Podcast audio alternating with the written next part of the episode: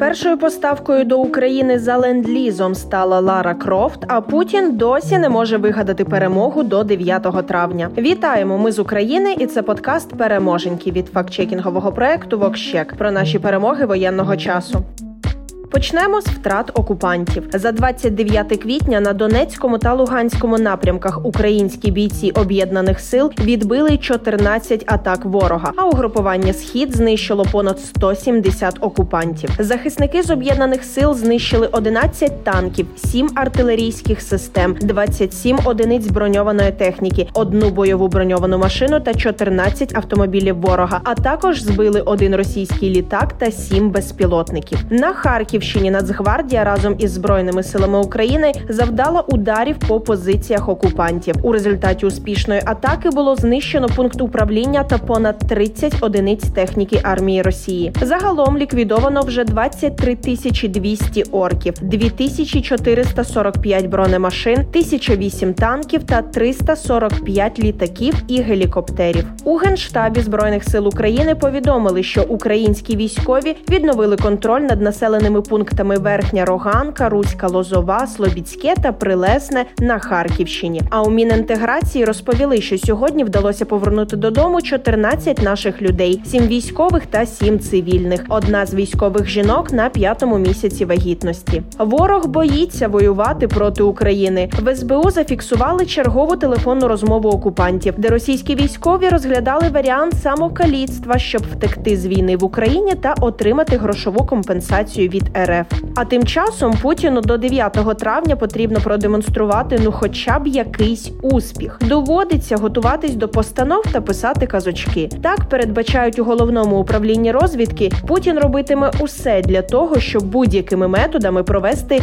так званий референдум та сказати, що народ Херсонщини нібито проголосив так звану Херсонську Народну Республіку і хоче увійти до складу Росії. Проте, за словами представника воєнної розвідки України, зірвати референдум та всі плани окупантів може спротив і активна позиція громадян України на тимчасово окупованих територіях. Ми впевнені, що херсонці не підведуть, і ворогу не вдасться провести псевдореферендум. Плани примусової мобілізації окупантів у Ордло теж зриваються. Через це з 20 квітня там призупинено проведення медичних оглядів мобілізованого особового складу. Тих, хто має явні проблеми зі здоров'ям, мобілізують у підрозділи матеріально-технічного забезпечення з метою виявлення ще не мобілізованих чоловіків призовного віку. Російська військова поліція проводить систематичні рейди на вулицях та за місцем ймовірного проживання так званих призовників. Єдина альтернатива примусовій мобілізації виплата хабаря. Загалом же кажуть у Пентагоні, Росія планувала, що її війська наразі мали просунутися набагато далі на шляху оточення збройних сил України на сході України. Однак вони зіткнулися з жорстким опором і відстають від свого графіка наступу щонайменше на кілька днів. Щось схоже ми вже чули на початку війни. Щось типу взяти Київ за два дні. По факту, вже понад два місяці ворог отримує такого прочухана, що доводиться вигадувати, як в п'яте чи в шосте захоплюють одні й ті самі населені пункти, а насправді нікуди не просуваються. А поки росіяни не мають жодного успіху у війні, США розпочали додаткові навчання для українських військових у Німеччині. Країна є одним із приблизно трьох майданчиків, які Сполучені Штати використовують для підготовки українців. Інформацію про інші не розкрили. Навчання включають підготовку з використання радіолокаційних систем та бронетехніки, про надання яких нещодавно було оголошено, заявили у Пентагоні. Крім того, Еммануель Макрон пообіцяв посилити військову допомогу для України. Як передає французьке телебачення, сьогодні між очільниками України та Франції відбулась телефонна розмова. За результатами переговорів Еммануель Макрон пообіцяв Зеленському збільшення військової допомоги від Франції. Німеччина не платитиме за російські енергоносії у рублях. Про це вкотре наголосив міністр фінансів Німеччини Крістіан Ліндер. За його словами, уряд країни працює над тим, щоб якомога швидше країна стала незалежною від російських енергоресурсів. А у ЄС планують санкції проти російського ядерного сектору. Про це повідомили у виданні Політіко із посиланням на дипломатів Євросоюзу. Попередньо відомо, що ідею заборони на імпорт російського урану підтримує Німеччина. Наразі Росія постачає до ЄС 20% урану, поступаючись за цим показником тільки Нігеру.